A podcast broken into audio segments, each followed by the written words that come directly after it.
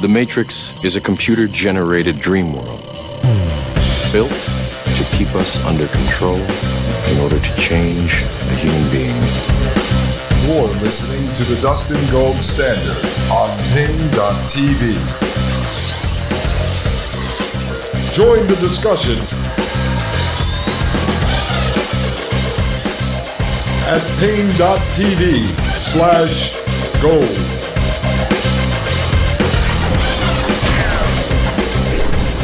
Ladies and gentlemen, welcome to the Dustin Gold Standard. My name is Dustin Gold, and you are listening to Paine.tv slash gold. I hope everyone had a wonderful weekend and you had an opportunity to check out episode 134. We continued to analyze the 1995 paper, Industrial Society and Its Future, and we talked a little bit about some of the stories you've been sending me. We talked about starting to make moves to uh, build your life outside of the system. I told you Wide Awake Jim would be back here on the show today for episode 135.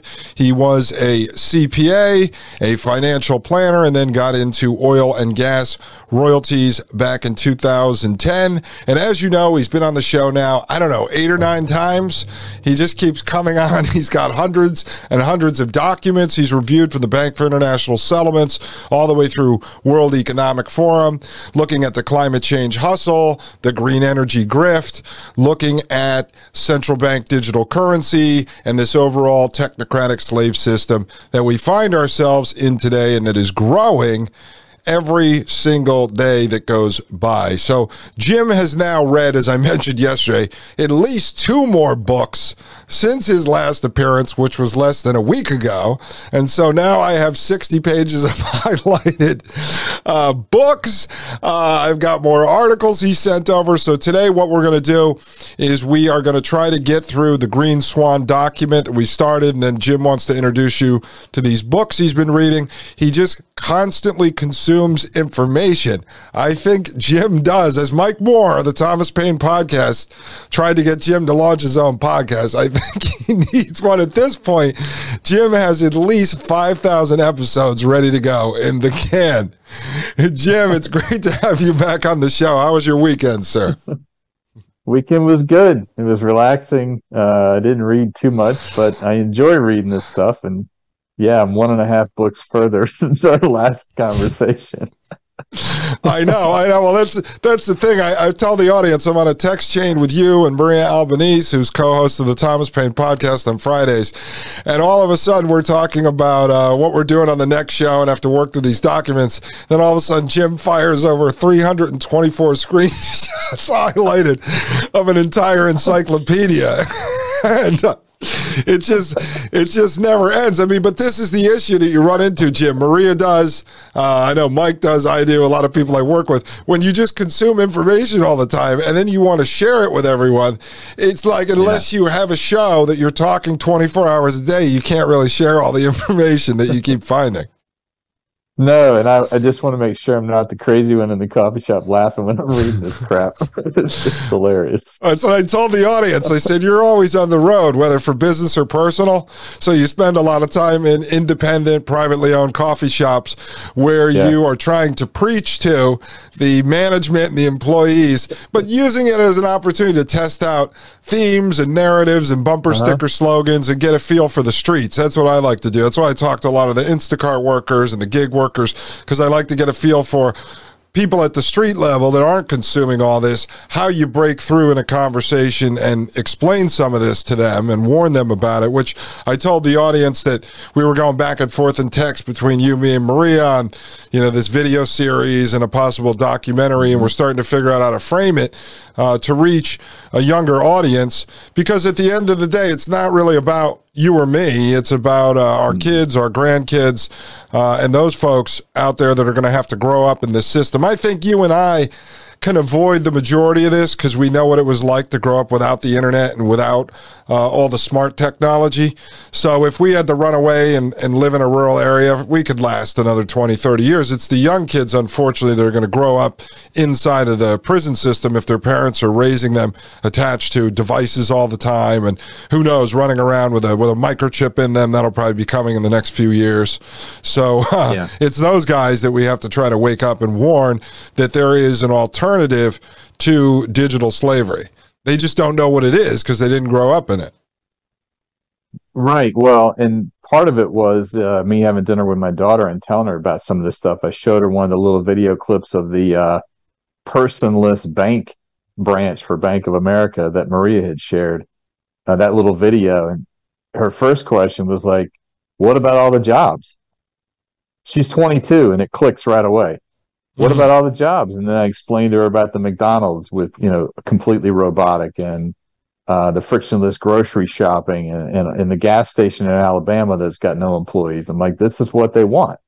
And she goes, well, what are people supposed to do all day? I go, well, they just assume you're going to put you on your VR headset and, and either go take a walk in nature or play video games all day and you're going to be happy. Yeah. She's like, that's crazy.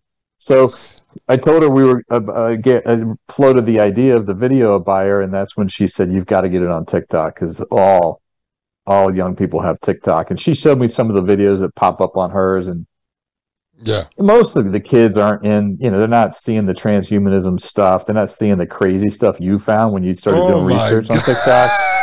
They're not told me- seeing that. I mean, they're seeing like for her, she's seeing girls like you know showing outfits or how to do Yeah. makeup or some dance move or whatever, you know that kind of crap. But she would share it with everybody she knows, and and then the world it, it'll just spread like wildfire. Yeah, I So, told told the we're gonna do. audience that I told the audience that I've avoided TikTok for the last whatever five six years it's been out, and I went and set up an account the other night uh, Yeah. at Dustin Gold Show. I didn't put anything; I just used it to get in there. And I said, so I start searching hashtags like you would do on Twitter or Facebook. I said because I was starting to try to run some analytics, and so I'm looking up technocracy. I'm looking up World Economic Forum, transhumanism stuff that that, that if you went on uh, Twitter you'd find uh, T Lab and you'd find Whitney Webb, people like that. So I'm in TikTok and I said, I, I did not know there were actual people who are excited and can't wait to merge with machines and have a brain chip put in their head, but I found them at TikTok. it's like, this was, it reminded me of, uh, if, if I visualize what an MK Ultra torture chamber was like, where they're going to Yeah. strap you down to a gurney with barbed wire and pin your eyes open with crocheting needles and force you to watch weird stuff on the screen, like in the Manchurian Candidate. This is whatever I stumbled upon. I was like, this was some freaky. Freaky stuff. I, the closest thing I found to like kind of an anti-establishment, anti-government kind of narrative, because that's sort of those are the kind that you're trying to hit those people. It was a guy with lipstick on with a wig, and he looks like a woman, but then he's voicing over and he's going, 9 11 is an inside job. 9 11 is an. In-. And I said, This is what. And, and that video had more views than anything else I could find. I'm like, What am I watching? This is the craziest stuff I've Well, ever and seen. that's the thing. I mean, this is just a means to an end. You know, we're not trying to find an echo chamber. We're not trying to find like-minded people. We're trying to share it with young people. And like we talked offline, like you know, th- there's not going to be any of that theatrical bullshit attached to the video. It's going to be we like when it comes straight from their mouths or straight from their documents to wake people up. That's the yeah. you don't have to add all that theatrical stuff. This stuff Yeah. is crazy on its own. I know. Well, I was thinking to myself, what do you want me to dress up as uh, Pee Wee Herman, get breast implants, and run around on the screen with loud music blaring, warning people about central bank digital currency? Because that might break through and whatever. I- Yeah, yeah. so was- so we're gonna st- we're gonna switch things up on people here today. Yeah, we're gonna try to finish that Green Swan BIS document, but we're gonna read some shit from these two books. Uh, one that I finished and one I'm, I started, and I'm about a third of the way through the second one. Um, but also I found uh, this article yesterday uh, from Germany. But before that, I want to preface it with so I'm down visiting my daughter. I, I leave the coffee shop I was in, and uh, there's these Tesla. There's like a mall behind the coffee shop, a Mhm. small mall, um, and it's a it's an affluent area. Um, this little area of the town, and so there's all the there's I think there's eight or nine Tesla supercharger stations. So Mhm. there's three Teslas sitting there charging, and it's a nice day. The one guy had his door open. I'm like, I got in the truck. I started it up and I debated, should I go talk to this guy? And I'm like, ah, screw it. I'm going to go talk to this guy, you know, because I just got done having the conversation with the coffee shop manager, which I'll, I'll share on there too. So I go over to this guy, and I've gotten pretty good about asking questions without um, being confrontational. Mm-hmm. So it doesn't go to left versus right, climate change versus no climate change. It doesn't go to there, right? So I walk up and I said, "Hey, how you doing?" He said, "I'm good. How are you?" I said, "I'm thinking about buying one of these things. Can I ask you a few questions?" of course, I'm not buying one of those, but he doesn't know that, right? And so I start talking to him, and he's like, "Yeah, this is a 2022." And I said, "How long does it take you to charge?" He said, "Well, this is a Tesla supercharge station, so it takes about 20 to 30 minutes, but at home it takes four hours." And yeah. And, and, then he explains that he's got the like super version Tesla, so it's got like a bigger battery or something. and um, I said, Well, what's the range? And he goes, Well, this one can go 400, 450 miles. The smaller batteries can go like 300, 350 miles. And I had read the scientific study about how, you know, under 70 degrees, all of these batteries lose like 20 to 25% of their charge. Mm. And he, of course, he didn't know I'd read that. So I asked him if he's experienced that. He's like, no, no, no, I haven't noticed that at all. And I'm thinking in my head, okay, but you're only making 10 mile trips here and there every day. You don't know. You didn't take mm. a long range trip in cold weather. Um, yeah. And then I said, well, how do you feel about this uh, automated driving thing? And uh, he's like, oh, it's so cool. You know, you can you can just put your hands on the wheel and put your ball cap down and go to sleep for an hour. And as long as you plug in uh, the destination, the, the car just takes you there. And I'm thinking, well, aren't you like worried about something? You know, shouldn't you at least be paying attention to the road in case there's a malfunction? And he's like, nah, I was worried about in the beginning, but you know, you get used to it. And I'm thinking to myself, like, well, that's a danger to everybody else on the road. Forget you. Oh my God. And then he starts to explain to me that the camera system in the inside the Tesla, he said his words, it's overly restrictive. If it catches you on your phone, that you get you get a warning, and after three warnings, Tesla bans you from the automated driving for life. and I'm thinking, this is how can people be this dumb? You want automated driving, which means you can be on your phone, but they make you give you a violation for being on your phone. But yeah. you can be asleep. That's cool. You just can't be on your phone. Yeah.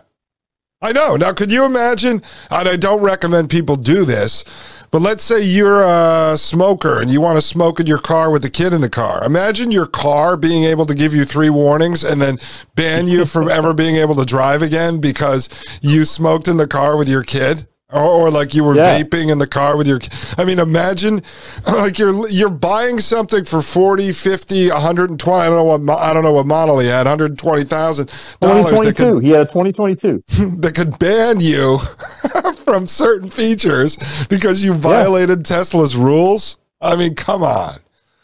Well and how do you not see that that's a digital slavery? They're they're making the rules. You have to follow them. Yeah. just like when i told somebody in the coffee shop I was talking about I was again probing and I wasn't really getting uh being able to get anywhere. So then I brought up um the digital the digital prison in Colorado. I said, "Yeah, they put all these smart meters on all the homes and and uh, apartment complexes so that they can you know, you've got a digital thermostat and with the smart meter what happened in Colorado I just I tell them, I don't say this is what they can do. I just gave them the real world example, right? Yeah. Last summer, and during the heat wave in Colorado, the power company went into those digital thermostats and set it at 78. You could not cool your house under 78 degrees. Mm-hmm. And this, you know, hipster coffee shop dude was like, Whoa, that's totally authoritarian. I'm like, Yeah, it is. And so, but and see, I just what, leave it at that. Let them go think. No, but what you're talking about is really important, and I I've been able to do that for years. I think growing up with my father as a private investigator and hanging out with him since I was one or two years old while he worked on cases. So I would watch my father in action gather intelligence without getting in fights with people, but playing right. dumb, sort of con- just like a good salesman does, conforming to they that person. You know. No, and and you'll generally find people both on the right and the left. If you, if you're at a family gathering some people have this thing where it's like um, uh, this level of narcissism where they just assume you are what they are. So, like, uh, uh, you know, mm-hmm. someone who I did, like, just a, a, political lefty will come up to me at a Christmas thing. Not not now, but they used to, or they would say, "Oh, you know, I heard you do an impression of Trump. You must hate him and want to shoot him in the face too." And you're like, "What are you talking about?" Like they just assume. And I see people on the right do that too. They get in conversations and they assume everyone uh, identifies with their ideology and you all share the same ideology and you're like a chest thumping patriot or whatever.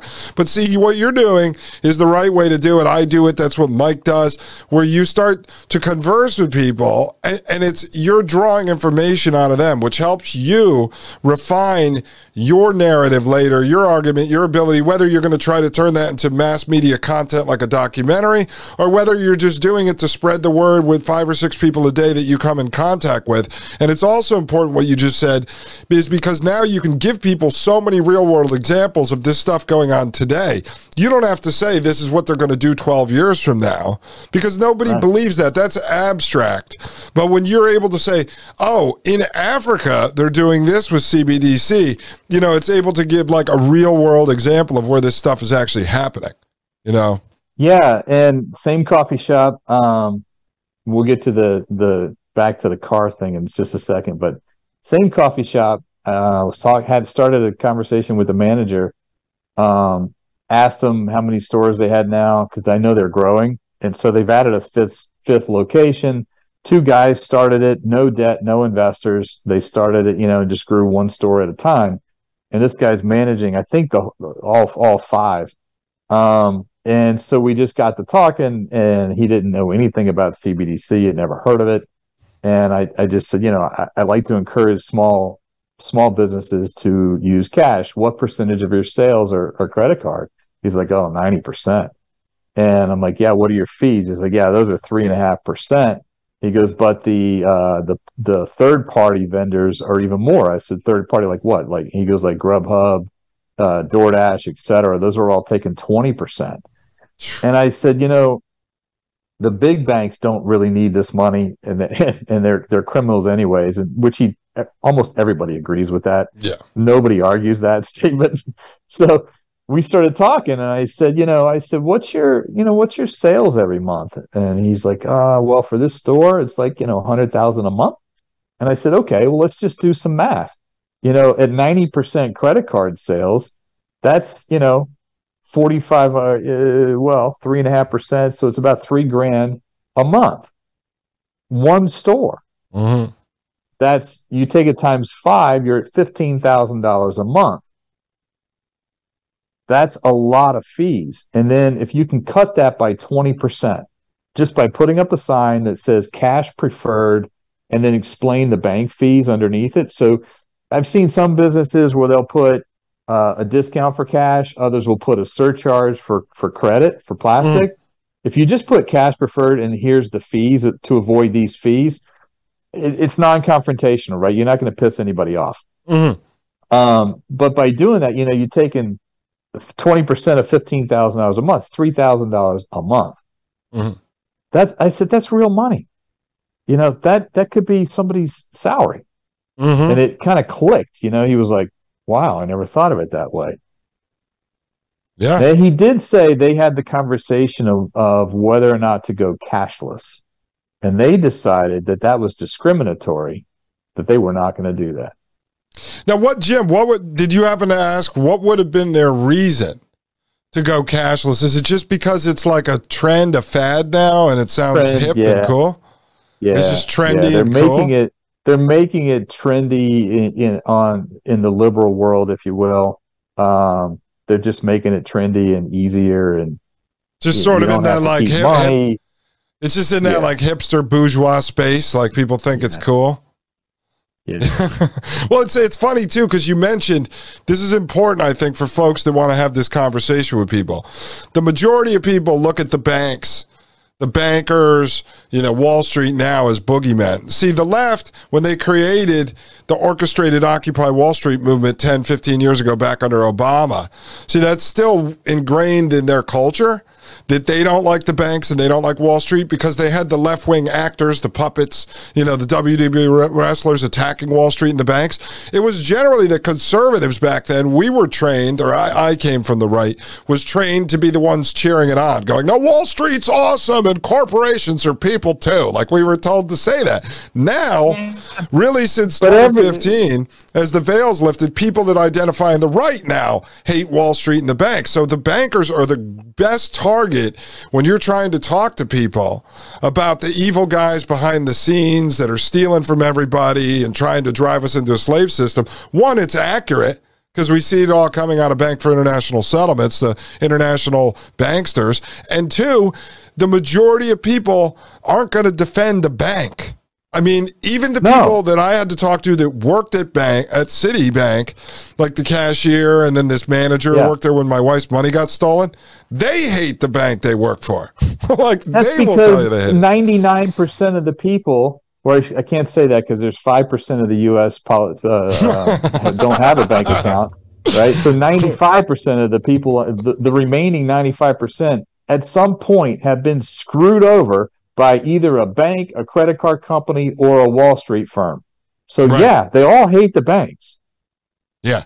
It's, it's like if you're doing comedy, you're talking about interacting with the government and you write a joke bashing the DMV. The majority of people agree with you because the majority of people have had to deal with a DMV at some level. So, yeah, but a see, five that, hour line for nothing. But, yeah, yeah, but that's why you're right. if people want to go out there and preach this stuff and start to experiment talking about these things to friends and family that they think are interested and want to know more, talk about it from the perspective of the bankers rather than starting off a conversation talking about Republican or Democrat or conservative or liberal. You you can't even define any of that stuff anymore. The fact is it's you have the bankers at the international level that are trying to centralize power. People talking about New World Order for years, global government. That's where it's coming from, folks. It's the bankers. The majority of the system was put in place over the last hundred years through the central banking system. And then in our country with the Federal Reserve banking system, which is a central bank, they've already been consolidating it. They just want to take the next step now, which is to manage you, govern you all the way down to the last transaction. That's that's what they want yeah, to do. I've gotten point. pretty good at the, you know having these conversations and never ever ever bringing up politics and never ever ever bringing up the green grift or or the climate hustle. Um, but I'm started to get I'm starting to get good at the green grift and climate hustle without saying it's bullshit. Mm. You know, because mm. again, that's confrontational to people that believe in the narrative, right? They've been hoodwinked. Yeah. And so I point out the, the the obvious facts, some of which we've been through on your show, you know that you got to find 42 times the amount of lithium and and the scientists are, this is the actual scientific data and there's you know that nobody's gonna nobody that i've talked to disputes that. Um, but what they will dispute is well you can't argue. They'll say you can't argue the climate's you know not changing and humans aren't causing it even though they've net, not read one scientific document or even right. not one review of a scientific document so they have no idea what the fuck they're talking about they just heard it on NPR or wherever, right? A hundred times, yeah, a hundred times a month they hear it, yeah. Right, right. But I think I found the exact way to phrase that enlightening moment. And it's on the back cover of the next book I'm going to read when I finish this one. so let me grab that real quick and I'll show your audience. Hang on two seconds. All right. So Jim is going to go grab this book. He's got another book, folks. It's book after book. I told you guys a few episodes ago, Jim has a huge library and he constantly consumes information. And uh, when Jim gets into a book, he'll be 100 pages in, completely highlighted, like he's writing a term All paper. Right. so this right, book, the author of this book was in the documentary um, oh shoot, which was it? It was uh not the global. Oh, it was. I'll, I'll get the name of it and I'll um I'll I'll get it texted to you later. We'll add it okay. to the show. Was a documentary where these environmentalists went around and they were trying to figure out if this this solar and wind was really going to work, and they came to the conclusion that no, it's not going to work. Well, here's the book, and that's called Green Illusions. Yep, and this is the author. The Dirty Secrets of Clean Energy and the Future of Environmentalism. Ozzy Zehner, Z E H N E R. Yep. And on the back, it says, we don't have an energy crisis, we have a consumption crisis. And so I started using that in conversations with people, and the NPR folk all agree. You're mm-hmm. right. We don't have an energy crisis. We have a consumption crisis. And so there's where you can get in and start to wake people up. That no, that's a great that's a great way to phrase it. Um, there was another thing that was similar to that, but no, it's great. It's like what I talk about here. Uh, you know, we because we've been driven into and engineered into sort of this consumeristic, materialistic society over the last mm-hmm. hundred years. And this has again, this has nothing to do with politics. It has nothing to do with capitalism. It has nothing to do with any of that. It's just we've been driven into this system, and that's why uh, Maria Albanese sent me a video that was making its rounds on Twitter. I think it was from uh, England, some politician, younger guy, and he was he was attacking wokeness. Right? I was listening to it. I was going, "Oh, okay, this is pretty good." Well, he gets to the end and it was all a trap. And I don't think anyone ever is going to notice this except I did. The trap at the end was he said um, to the people of England, listen, woke kids, we can't stop climate change. We can't stop this. We only uh, put 2% of the CO2 in the air for the whole world. You know who's causing all the climate change problems? Poor countries. China, you know, Russia, uh, Africa. And then he starts talking about uh, Xi Jinping's story and how he grew up poor and now he runs China and he doesn't care about climate change. And then I said, where is this guy going with this? And finally, in the end, he goes, the solution is more technology. We need to create this technology to govern how we do. And I said to Maria, he did you send this to me because you notice he's he's creating the setup to drive self-identifying conservatives into a CBDC carbon credit based system and she goes, "Oh, do you think that's what he was doing? I thought it was a great speech." I said, he just he th- see the solution is never maybe get rid of some technology. It's always more technology is going to fix the problems that they claim was created by technology. Tell me how a bunch of poor yep. people out in an indigenous village are polluting with CO2 versus the people living in an industrial, consumeristic, materialistic society with uh, throwaway plastic bottles. How the hell are those poor people polluting more than we're polluting? I was laughing. I said, "You can't buy this. This is crazy." But you're right. It's consumption, not energy. Right. And, no, that's great. and the whole climate change thing is all about developing the South. They I mean these these elite corporate, massive multinational um, uh, corporation, global corporations, and, and the really elite. They made money on, on developing the North. Now they want to develop the Southern Hemisphere, and they want to make sure there's enough resources to do so. Yeah, and they're telling you that if they go into these poor mud hut villages and they start building uh, mega warehouses and Amazon uh, warehouses and all this other stuff, that somehow that's going to help fight the climate change. And it's these poor people living in mud huts that are creating climate. Pro- I've like read some. I'm laughing. I'm like, you're going to try to tell me that if we turn their mud hut village into New York City, that somehow is going to fight the pollution that you guys are claiming is the problem? Yeah. It's almost like uh, the inflation numbers we get from the government. If anybody trusts those, you're an idiot. I read this in, a, in an article the other day. Since 1990, okay, 32 years, right? Do you know how many times the Bureau of Labor Statistics has changed the math on CPI inflation? I only know because you sent it. I think it was it 29 More times? than 24 times. yeah in 32 years. Yeah.